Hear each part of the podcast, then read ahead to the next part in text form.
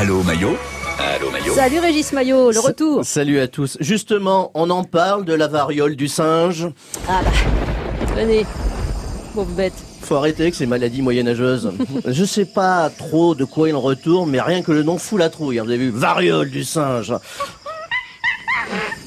Pourquoi pas l'her- l'herpès du bonobo, la furonculose du, ma- du macaque, la chiasse du babouin, mollo Je veux dire, on sort à peine d'un rhume de pangolin qui a duré deux ans, qui nous obligeait à porter un slip en papier sur le visage pour promener son chien.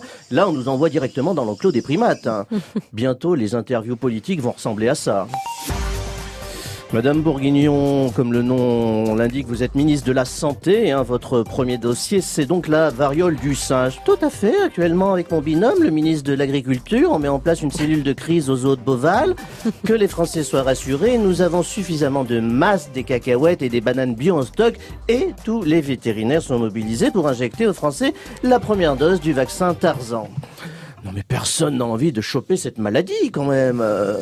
C'est pas beau, hein. J'ai lu que la variole du, du singe provoque l'éruption de pustules cutanées. Bon, franchement, j'ai passé l'âge pour ce genre d'expérience. hein. J'ai 45 ans, j'ai pas envie de ressembler à mon neveu Brian qui trimballe une tête de globe terrestre en relief. hein.